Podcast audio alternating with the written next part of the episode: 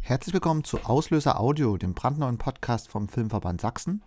Mein Name ist Philipp Demankowski und ich werde mich hier in unregelmäßigen Abständen mit Personen aus der Filmlandschaft Sachsens treffen und mit ihnen über ihre Arbeit, über ihre Projekte sprechen. Zur Premierenfolge habe ich mich mit Friedrich Lüder zusammengesetzt. Er ist vielleicht nicht originär in der Filmlandschaft beheimatet, hat aber viele Anknüpfungspunkte, denn er ist der Vorstandsvorsitzende von Games und XR Mitteldeutschland e.V., einem Wirtschaftsverband, der Anfang 2019 gegründet wurde und sich um die Stärkung der Gaming- und XR-Branche in unseren Breitengraden verdient macht. Wir haben äh, jede Menge Gesprächsbedarf gehabt, haben gesprochen über die Funktionsweise von XR, also von erweiterten Realitäten, über das Verhältnis von Immersion und Narration, über den Status von Unternehmens- und Förderinfrastruktur in der Branche in unserer Region und natürlich auch über die Mechanismen der Verschränkung zwischen Film- und Gamesbranche.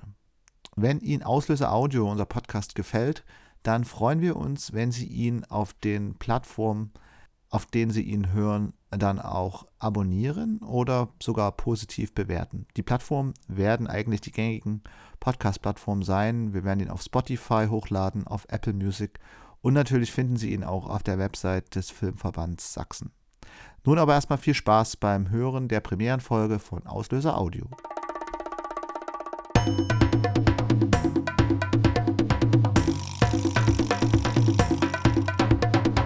Herzlich willkommen zum ersten Podcast vom Filmverband Sachsen. Mein Name ist Philipp Demankowski und ich freue mich hier zur Premiere einen ganz besonderen Gast begrüßen zu dürfen.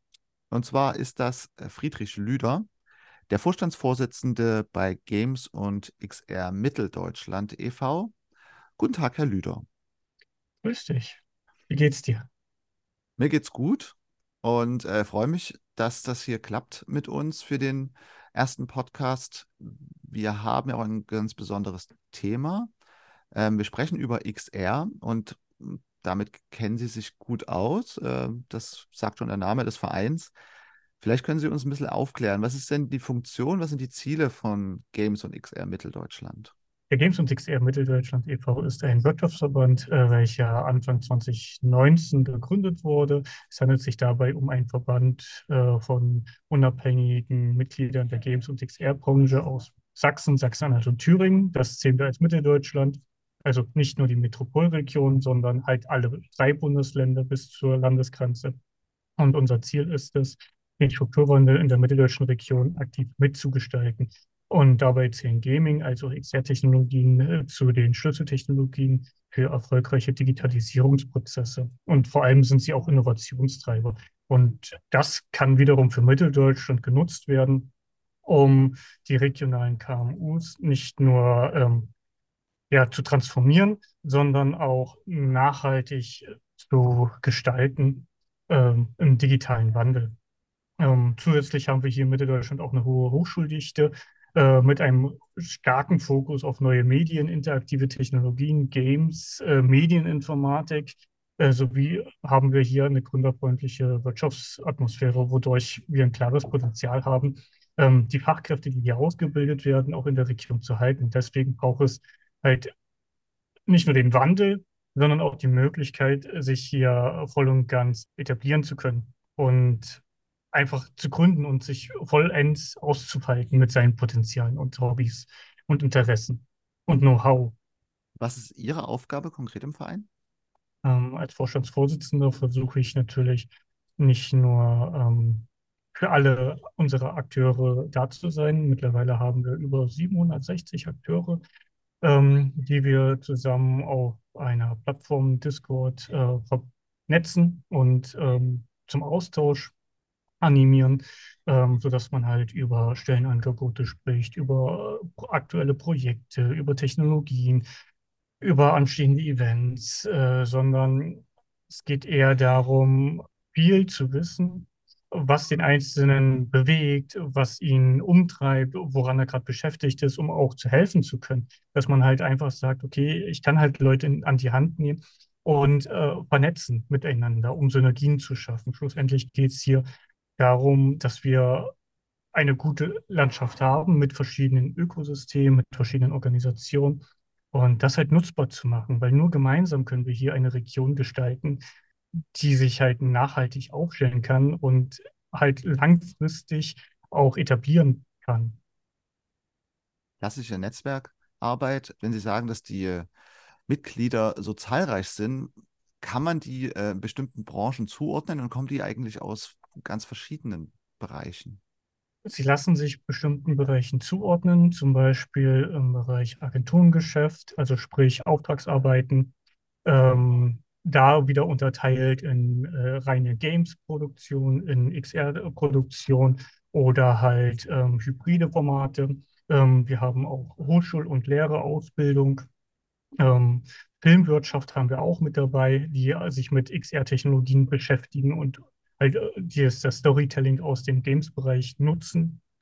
Ähm, ja, also es kann man schon unterteilen, aber es ist halt äh, sehr übergreifend. Und das ist das Schöne eigentlich, dass wir halt ähm, viele Gewerke der Kreativbranche miteinander äh, vernetzen und halt vereinen. Zum Beispiel auch Sounddesign, ähm, Animation, alles spielt ja in äh, diesen interaktiven Medien eine Schlüsselrolle, um halt attraktive Angebote zu schaffen. Jetzt ist der Begriff schon mehrmals gefallen, aber vielleicht können noch nicht alle mit XR etwas anfangen. Können Sie uns ein bisschen aufklären, was genau ist XR? Welche Technologien sind da verknüpft? Wo liegt das große Potenzial? XR steht für Extended Reality. Das ist ein Sammelbegriff oder ein Dachbegriff, könnte man sagen, für alle ähm, Virtual Realities, für alle Augmented Reality Technologien, für Mixed Reality Ansätze. Also ähm, sprich, VR ist ähm, die Brille, die man aufsetzt. Augmented Reality ist zum Beispiel, wenn man mit dem Tablet oder mit dem Smartphone ähm, die Realität erweitert. Und Mixed Reality sind hybride Ansätze, äh, um beispielsweise ähm, Komponenten mit virtuellen Realitäten oder Augmented Realities zu ver vermischen. Dass man zum Beispiel Bücher hat, die lebendig werden. Ähm, und darunter unter Extended Realities fallen halt noch andere Begriffe, die vielleicht jetzt so noch nicht gängig sind oder etabliert sind oder ähm, entstanden sind. Welche Technologien sind damit verknüpft? Kann man das noch ein bisschen aufschlüsseln auf die verschiedenen Bereiche, die verschiedenen Branchen? Hm, Technologien, VR sind zum Beispiel die diversen Brillen, dass man da zum Beispiel im Ausbildungssektor unterwegs ist. Wir hatten letztens ein Projekt in Sites gesehen, da ging es um Ausbildung und Trainingseinheiten für die Feuerwehr. Ähm, aber auch für die ähm, Erste Hilfe gibt es beispielsweise Ansätze, um ähm, zu, zu äh, Trainingsschulungszwecken äh, die äh, Schritte anzueignen, äh, wie man halt wiederbelebt, wie man Blutdruck misst, etc. Ähm, da ist halt VR, also da hast, hat man eine extra Hardware-Komponente. Ähm, meistens wird das umgesetzt mit äh, Game Engines. Äh, meistens dabei sind Epic, die Unreal Engine oder die Unity 3D Engine geläufig für diese virtuellen Produktionen, ähnlich für Mixed Reality-Ansätze. Da werden meistens die Smartphones oder Tablets genutzt, äh, die AR-fähig sind, also meistens iPhone, iPad oder auch die neueren äh, Android-Geräte. Ähm, die anderen Devices sind nicht ganz so ähm, weit verbreitet, die es noch so gibt, äh, Chrome OS und so weiter. Ähm, die sind auch nicht AR-fähig. Genau, und bei Mixed Reality, da kann man halt auch meistens ähm, hybride Ansätze fahren, äh, sowas wie ein Buch mit QR-Codes ähm, halt gestaltet oder ähm, ähm, ja, Spielmatten, die mit QR-Codes dabei sind. Also QR-Codes oder NFCs sind da geläufige Technologieansätze. Aber einige Technologien sind schon in der Gaming-Branche verwurzelt. Man kann schon sagen, dass die daherkommen, aber dann eben für andere Branchen nutzbar gemacht werden. Korrekt. Ähm, das Schöne ist an der Games-Branche, dass man ähm, viel experimentiert. Ähm, VR gibt es ja schon seit den 90er oder 80er Jahren, ähm, falls sich der eine oder andere erinnert an die äh, virtuelle Brille von Nintendo und dem Power Glove. Ähm, da hatte man ein äh, Display, das war 320 Pixel oder so groß. Ähm, also sehr, sehr gering und äh, hatte nur rote LEDs. Ähm, und seitdem war das ein bisschen brach. Aber mittlerweile ist ja die, die ähm, Hardware soweit, dass es sehr gut darstellbar ist. Und ähm, zurück zur Games-Branche. Ähm, wir spielen halt immer darum, wie kann man halt die Ansätze noch besser äh, vermitteln, noch zugänglicher machen, Barrieren abbauen, ähm, einfach mit dem spielerischen, äh, intrinsischen Motivation ähm, Inhalte vermitteln. Schlussendlich äh, geht es ja uns darum, ähm, dass wir bestimmte Inhalte, Geschichten, Welten ähm, neu gestalten und versuchen, sie für andere zugänglich zu machen. Und deswegen braucht es halt immer wieder neue Ansätze, um diesen Zugang zu ermöglichen. Immersion spielt auch äh, eine gewisse Rolle. Der Begriff äh, ja, moderiert quasi die Techniken auch so ein bisschen oder die Potenziale, die damit genutzt werden können. Ähm, auch hinsichtlich äh, von Narration. Wie ist da die, das Verhältnis von Immersion und Narration und wie spielt XR, wie spielen XR-Technologien da mit rein? Immersion ist sehr wichtig, weil die Spielenden, die möchten sich ja meistens in einer Welt verlieren und hineintauchen, einfach um abschalten zu können vom Alltag. Das bedeutet ähm, ähm, beispielsweise Minecraft ähm, ist jetzt nicht ganz so immersiv, aber man hat halt viele Freiheitsgrade, weil man da seine eigene kleine Welt gestalten kann. Das heißt aber wiederum, durch diese Selbstentfaltung und Selbstgestaltung hat man schon einen gewissen Grad der Immersion, wenn man sich einfach frei ausdrücken kann, so wie man ist, so wie man sein möchte, mit all den Gegebenheiten. Das heißt, man baut da seine eigene kleine Geschichte, ähm, hat aber an sich keine Hauptstory, sondern man ist einfach in einer Welt und baut etwas. Man erschafft etwas. Aber wenn wir so in die szenischen und äh, filmerischen Projekte gehen, äh, die sehr ähm, storylastig sind, sowas wie ähm, Tom Raider-Titel. Tom Raider kennt man auch aus dem Film. Das ist ganz cool. Und man möchte dann einfach auch die Geschichte ein bisschen interaktiv nacherleben. Das heißt, man wird halt durchgeführt durch eine Geschichte, hat aber bestimmte Freiheitsgrade, wo man sich selbst ähm, entscheiden kann, wie geht man vor, ähm, wie äh, geht man mit den Gegnern um? Macht man sie unschädlich oder betäubt man sie nur? Oder weicht man ganz aus und geht ganz andere Wege?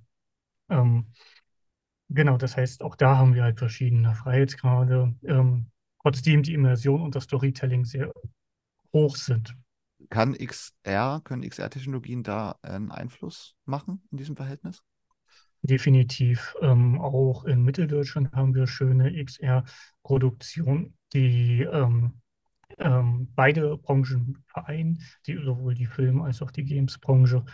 Also zum Beispiel Mitmalfilm, die ähm, ein schöner Hybrid sind zwischen der Filmwirtschaft und der Games-Branche und den XR-Technologien, wo einfach das gemalte Bild ähm, durch äh, diese, diese digitalisierten Gamification-Ansätze lebendig wird und dass man sein eigenes Bild halt im Animationsfilm erleben kann. Aber auch ähm, zum Beispiel das transmediale Projekt Mein Name ist, ähm, auch, glaube ich, gefördert von der MDM sogar, ähm, ist eine schöne Produktion, wo es darum geht, Emotionen für Vorschulkinder in Kombination mit Buch und äh, AR-Applikationen halt ähm, greifbarer zu machen. Das heißt, wir haben sowohl einen Film als auch ähm, ja, das klassische Medium Buch beziehungsweise das transmediale Medium AR, um halt Inhalte noch präsenter zu machen, weil wir durch den Konsum der Medien Welt ja auch anders angelernt werden mittlerweile als junge, heranwachsende Kinder, als Jugendliche. Wir haben ja ein ganz anderes Konsumverhalten als früher. Das heißt auch, die Inhalte, wie sie vermittelt werden, müssen sich transformieren und diesem Bedarf dienen. Das sind schon schöne Beispiele aus unserer Region. Wie ist denn Mitteldeutschland generell aufgestellt in diesen Bereichen? gerade was die Verschränkung von Film und Gaming-Ansätzen betrifft. Eine Hochschullandschaft gibt es ja eigentlich. Ne? Andererseits hat man jetzt gehört, dass äh, eine Umfrage äh, belegt, dass die äh, Mitteldeutschland als Standort für die Games-Branche ähm, an sich einen schwächeren Ruf hat. Eine, interessante Studie, auf äh, die sich da bezogen wird, ähm, weil die Studie vom Games-Bundesverband bezieht sich dabei auf eine Mitgliederbefragung von 120 Teilnehmern, glaube ich. Und das Interessante ist, ähm, wie aktiv die mitteldeutschen Mitglieder vom Games-Bundesverband äh, sich da repräsentierten. Wir wissen beispielsweise, die Mitteldeutsche Medienförderung ist jetzt nicht eine klassische Games-Förderung, hat auch keinen dedizierten Games-Fördertop. Ähm, das bedeutet, äh, dass die Landschaft an der Hinsicht schwächelt, weil wir halt keine Förderung haben per se, äh, sondern einfach nur angehangen werden. Und da werden transmediale Produktionen vor den Games-Produktionen eher gefördert könnte man sagen.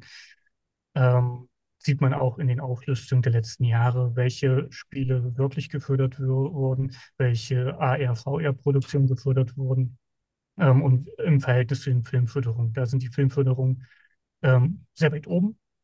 Ich glaube, so im Verhältnis zu 8 bis 9 zu 10. Aber das Schöne ist, äh, dass sich die Mitteldeutsche Medienförderung äh, sich dessen angenommen hat und da versucht nachzuschärfen und eine eigene Richtlinie in Zusammenarbeit mit verschiedenen Akteuren eventuell ähm, zumindest in Planung bringt. Heißt nicht, dass es umgesetzt werden könnte oder wird, hängt von verschiedenen Faktoren ab. Ähm, aber was sie schon gemacht hatten, war mit Mediastart eine erste Gründungsförderung zu machen, wo auch äh, Games-Unternehmen oder XR-Unternehmen gefördert wurden. Ähm, das Schöne ist, äh, mittlerweile gibt es das schon in der dritten Kohorte. Ähm, mit zwischenzeitlich sind wir, glaube ich, schon bei zehn geförderten Spieleunternehmen und XR-Technologien. Es ist eine gute, gute Richtung, die da eingeschlagen wird. Ähm, nichtsdestotrotz gibt es kaum Investments in dieser Richtung, weil die ja, Spielebranche doch sehr risikobehaftet ist. Auch die Länderförderung, KMU-Förderung an der Stelle sind auch ausbaufähig. Es gibt in Sachsen-Anhalt Digital Creativity und Innovation in der Schiene, ähm, die zwar ausgelaufen waren, aber ich glaube auch wieder aufgesetzt werden in den kommenden Jahren, Monaten. In Sachsen ist das noch überschaubar und in Thüringen gab es über die Staatskanzlei die Möglichkeit, Games-Prototypen äh, fördern zu lassen. Äh, nichtsdestotrotz fehlt es an äh, Stipendienmöglichkeiten oder auch Transfergutschein, um halt das Know-how aus den Studios ähm, im Bereich Gamification, äh, Digitalisierung, ähm, neue innovative Ansätze in die KMUs hier in der Region zu bringen. Bedeutet ähm, zum Beispiel QR-Codes. Ein ganz banales Beispiel. Ähm, mit QR-Codes kann man halt zum Beispiel Visitenkarten äh, ausstatten für mehr tolle Inhalte oder auch Messestände kann man dadurch erweitern. Das macht die Room AG beispielsweise virtuelle Messestände. Ähm, einfach szenisch aufbereitet, ähm, sodass man halt Prototypen, die man vielleicht nicht in eine Messehalle äh, bringen kann, so erlebbar machen kann. Gibt es spezielle Genreschwerpunkte ähm, in der Branche, was unsere Region betrifft. Kann man das sagen? Gibt es irgendwelche Leuchtturmprojekte, die jetzt noch nicht gefallen sind, die unbedingt erwähnt werden müssen? Was ich beachtlich finde, ist, dass wir mit Fusion Play und Tutainment zwei Publisher haben hier in der Region, die aus der Region kommen und sich für die Region einsetzen. Ähm, Fusion Play hat dabei den Fokus auf, ich glaube, VR-Produktion und VR-Anwendung und Tutainment mehr in dem Bereich Wirtschaftssimulation, könnte man sagen. Anschluss 2022 haben äh, die gerade in Produktion. Ähm, und bei Fusion Play äh, gibt es noch den Vorteil, dass man seine Spiele dort einreichen kann zum äh, Publishing, Port und Publishing nennt sich das.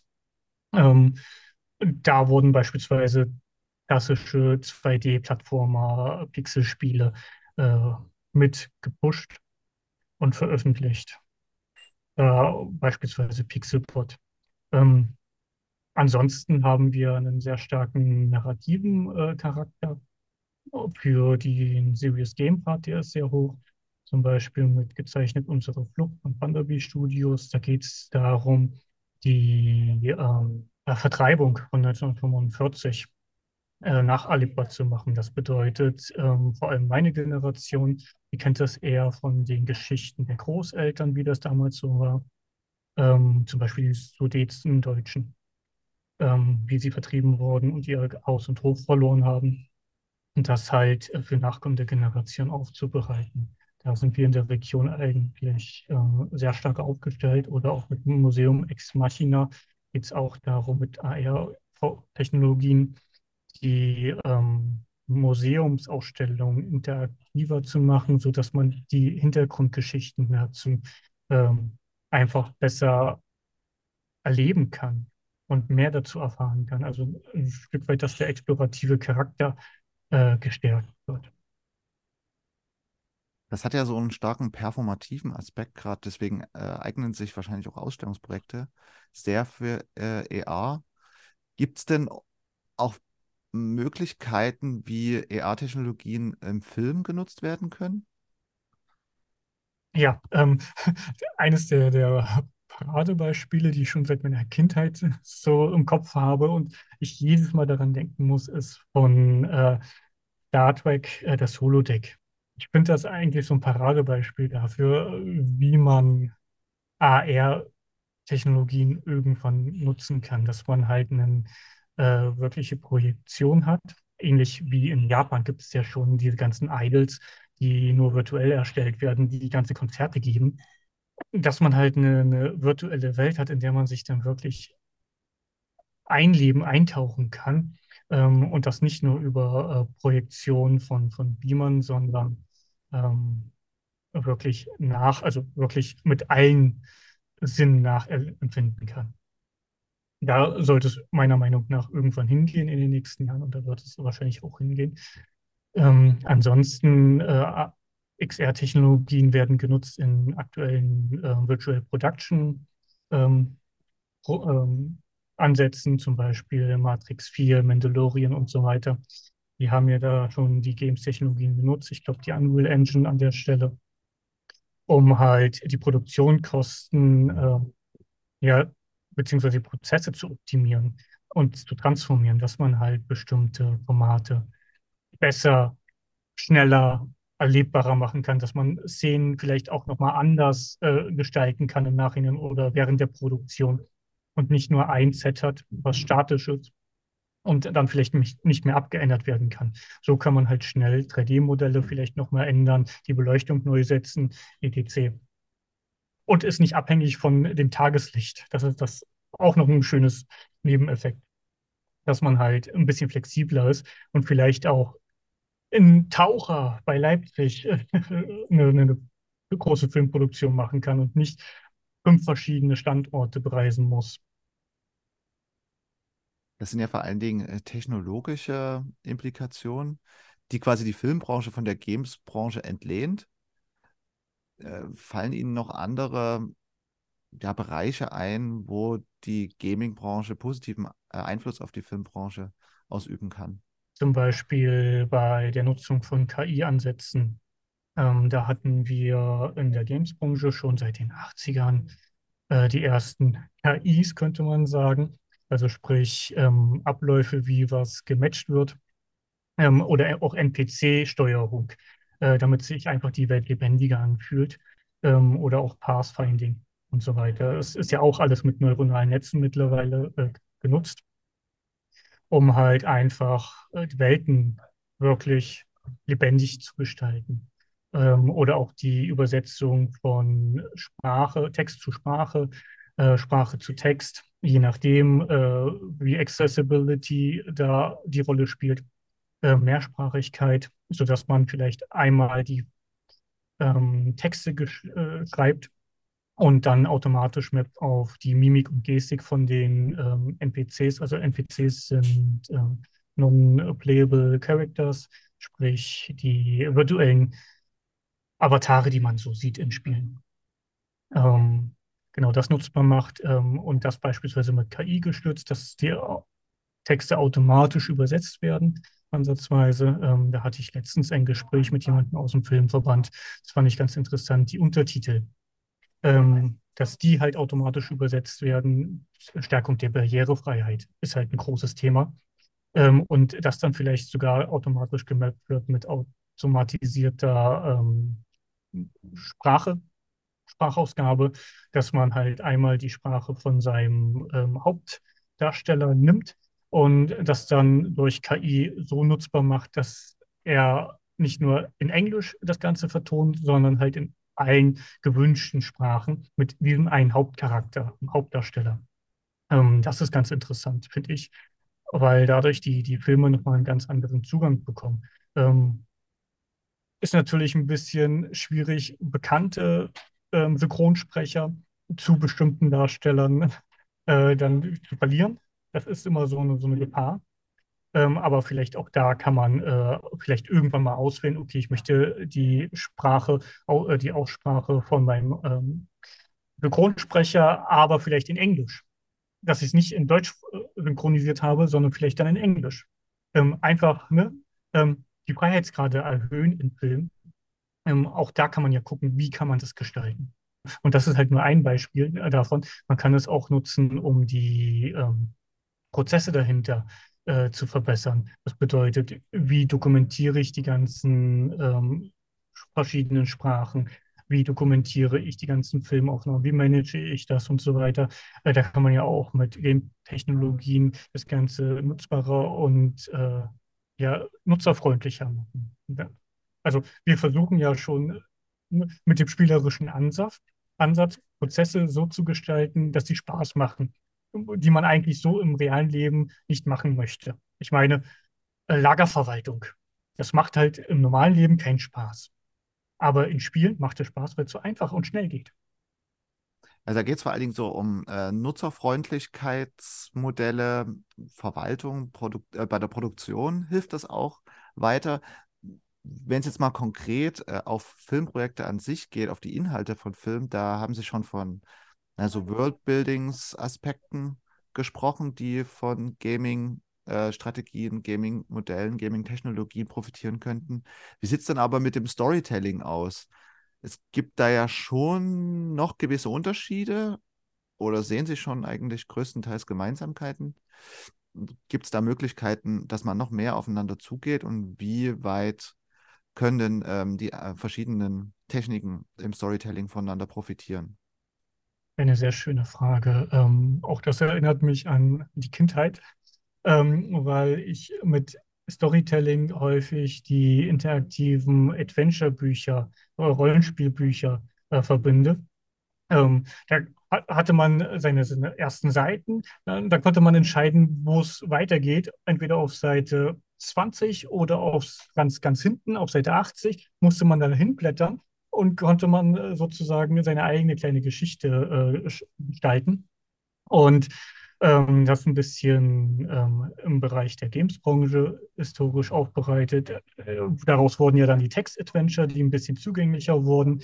Ähm, das heißt, man hatte da verschiedene Story-Verläufe im Storytelling. Und äh, das nochmal ein bisschen aufbereitet äh, im Bereich äh, szenisch wertvoll, mehr Richtung wirklich interaktive Filme, könnte man sagen, oder erlebbare Geschichten.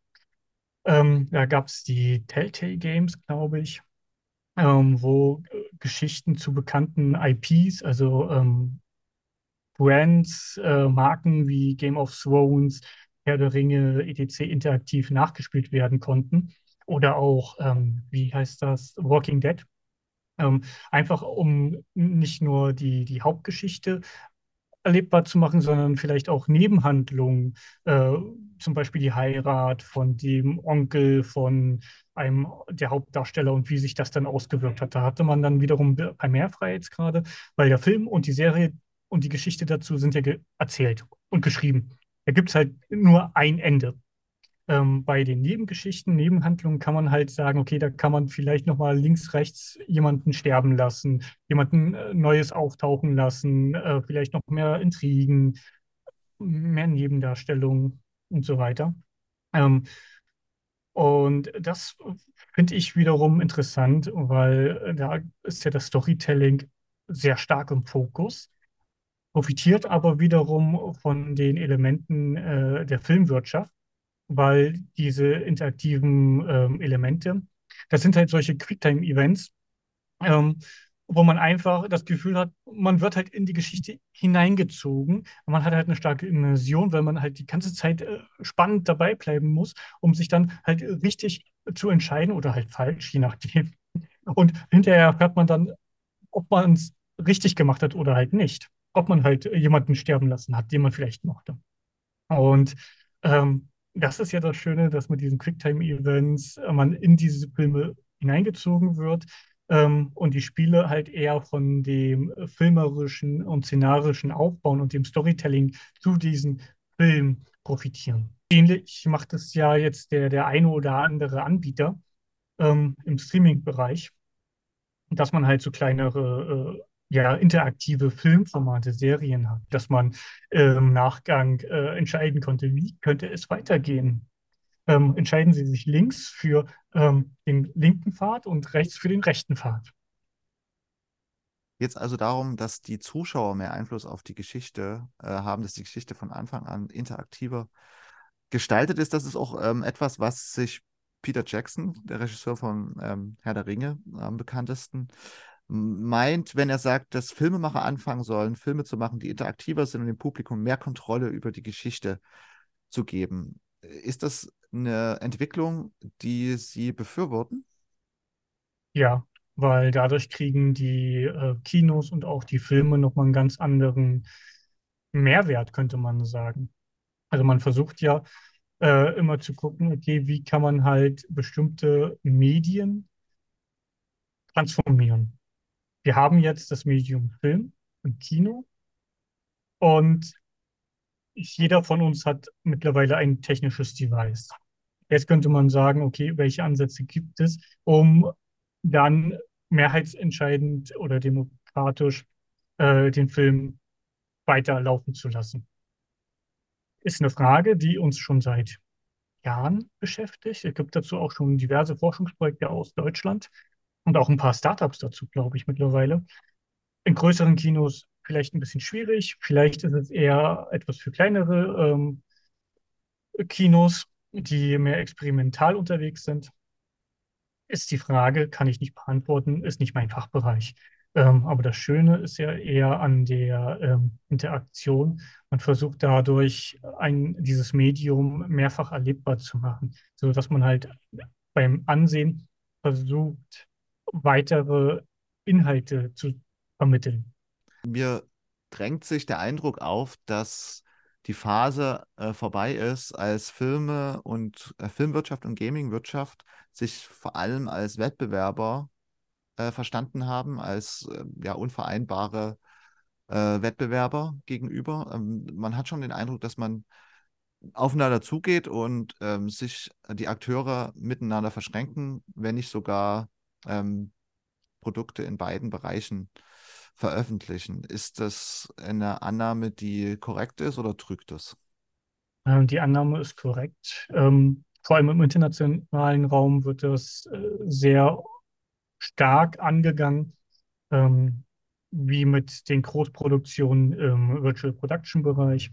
Ähm, auch die technologischen ähm, Werkzeuge wie die Game Engines, Unreal Unity, sind äh, dafür ausgelegt, teilweise auch dafür gemacht worden extra, ähm, um halt wirklich realitätsnah äh, virtuelle, immersive Produkte uh, zu modellieren und zu gestalten. Ich meine, die, die Demos von der Unreal Engine, es ist schon beeindruckend, wie hochauflösend diese ähm, Regentropfen-Simulationen sind, Schnee, dieses Lightning und so weiter oder auch die Darstellung von den Charakteren, ähm, also sprich von den Modellen, diesen virtuellen Charakteren, die da äh, gezeigt werden. Das lässt sich wiederum gut kombinieren mit zum Beispiel ähm, 360 Grad äh, Virtual Dome Aufnahmen von ähm, Schauspielern. Wenn man sie eh ähm, modelliert und aufnimmt über 360 Grad als 360 Grad Avatare, kann man sie wiederum leichter in solche virtuellen Produktionen integrieren und vielleicht auch in andere Szenen schneller transformieren. Ähm, auch da gehen halt ähm, beide Branchen aufeinander zu, um schlussendlich halt immer bessere Produktionen zu ermöglichen, die immer immersiver werden und immer auch unabhängiger von den realen Gegebenheiten, weil man ist in der Aufnahme draußen zum Beispiel abhängig von Licht, Wetter, von Krankheit, etc. und kann nicht einfach dann mal Sachen umbuchen oder umplanen oder auch von Technik, die auch mal ausfallen kann. Ähm, das heißt, man ist da nicht so flexibel durch die Nutzung der digitalen ähm, Produkte, Engines, Abläufe, ist man wiederum ein bisschen flexibler und kann auf Unvorhernes vielleicht besser eingehen oder auch dem ähm, Wunsch des Autoren ähm, vielleicht besser nachkommen, wenn er sagt, oh nee, ich, so habe ich mir das nicht vorgestellt, ich möchte das vielleicht bei Sonnenuntergang und nicht bei Sonnenaufgang. Dass man, oder ich möchte nicht das Vogelgezwitscher links, sondern ich möchte es rechts haben. Dass man da einfach ein bisschen variieren kann. Oder das Gras links, rechts. Möchte ich nicht buschig moosgrün haben, sondern mehr in Steppengrün. Ähm, genau, und in unserer Region wiederum gibt es diese Ansätze auch. Da bin ich sehr stolz, dass wir gemeinsam äh, sowohl mit dem Filmverband als auch mit uns und mit an anderen Branchenvertretern diese Produktion schon Stück für Stück angehen, den Austausch ähm, avisieren und stärken und einfach das Miteinander, ähm, ja, also die Synergien schaffen. Dass man halt versucht, gemeinsam eine Sprache zu finden, das ist ja auch nicht so leicht. Wir sprechen zwar alle dieselbe vielleicht die Muttersprache, aber äh, kommen halt aus verschiedenen Branchen und, und benutzen halt die Begriffe ganz anders. Und auch da die einheitliche Sprache zu finden, um zu wissen, okay, wenn ich jetzt von äh, Streaming äh, rede, meine ich das Streaming äh, von äh, Filmdaten im Internet und nicht Streaming in einer virtuellen Umgebung um, äh, innerhalb der Render-Pipeline. Also eine gemeinsame Sprache finden schadet auf jeden Fall nicht. Gibt es denn trotzdem ähm, ja noch Implikationen, die Sie sich von der Filmbranche wünschen würden, was ähm, man noch besser machen könnte, indem man äh, auf die Gaming-Branche hinwirkt oder auf sie zugeht?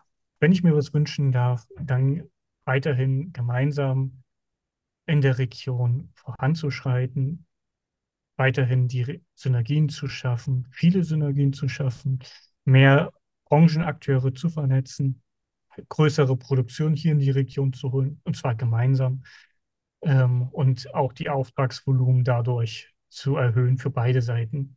Ähm, das kann und wird beide Branchen sehr gut stärken. Wir haben hier eine gute Ausgangslage, nicht nur mit den Fachkräften, sondern auch mit den vielen Studios und Unternehmen, die sich in diesen Bereichen hier etabliert haben. Ähm, auch die Sächsische Filmakademie in Görlitz ist da vielleicht ein guter Anlaufpunkt. Ähm, also es gibt hier viele Akteure in dem Bereich. Lasst uns das gemeinsam nutzen. Einfach machen. Das ist ein schönes Schlusswort. Ich würde aber trotzdem noch mal eine letzte Frage stellen wollen. Gibt es denn bestimmte Projekte, ähm, die Sie ganz besonders oder mit ganz besonders großem Interesse verfolgen ähm, in unserer Region, auf die wir unser auf, unsere Aufmerksamkeit auf jeden Fall lenken sollten? Auch vielleicht von Ihren Mitgliedern? Ich würde jetzt sagen, alle.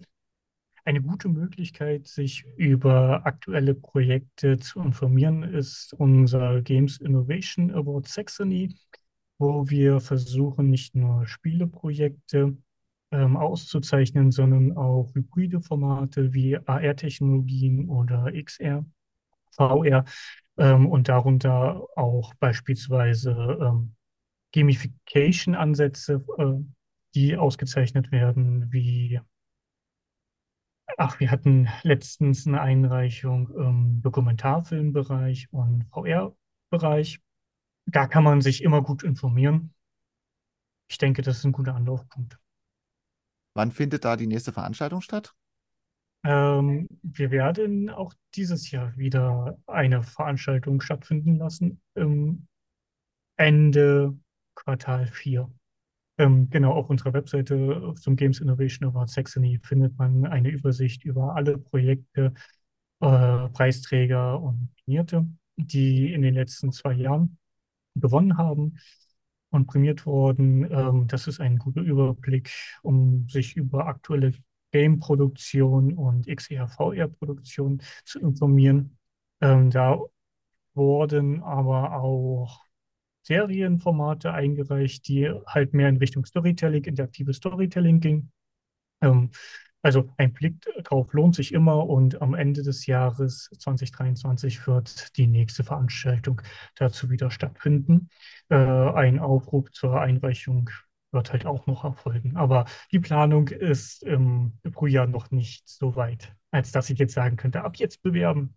Aber wir suchen für die Jury immer äh, passende ähm, Mitglieder. Falls jemand Interesse hat, gerne melden dann kann ich das nur weitergeben und auch sicherlich für den äh, Verband äh, werben als, ähm, ja, da sind Sie ja bestimmt auch interessiert an Mitgliedern. Und äh, mir bleibt übrig, vielen Dank zu sagen für ein sehr interessantes Gespräch. Herzlichen Dank, Friedrich Schlüter, und ich hoffe, dass die Verschränkung noch ein bisschen weiter voranschreitet und wir viele interessante Projekte entstehen sehen. Gerne, bis zum nächsten Mal. Bis dahin, ciao. Tschüss.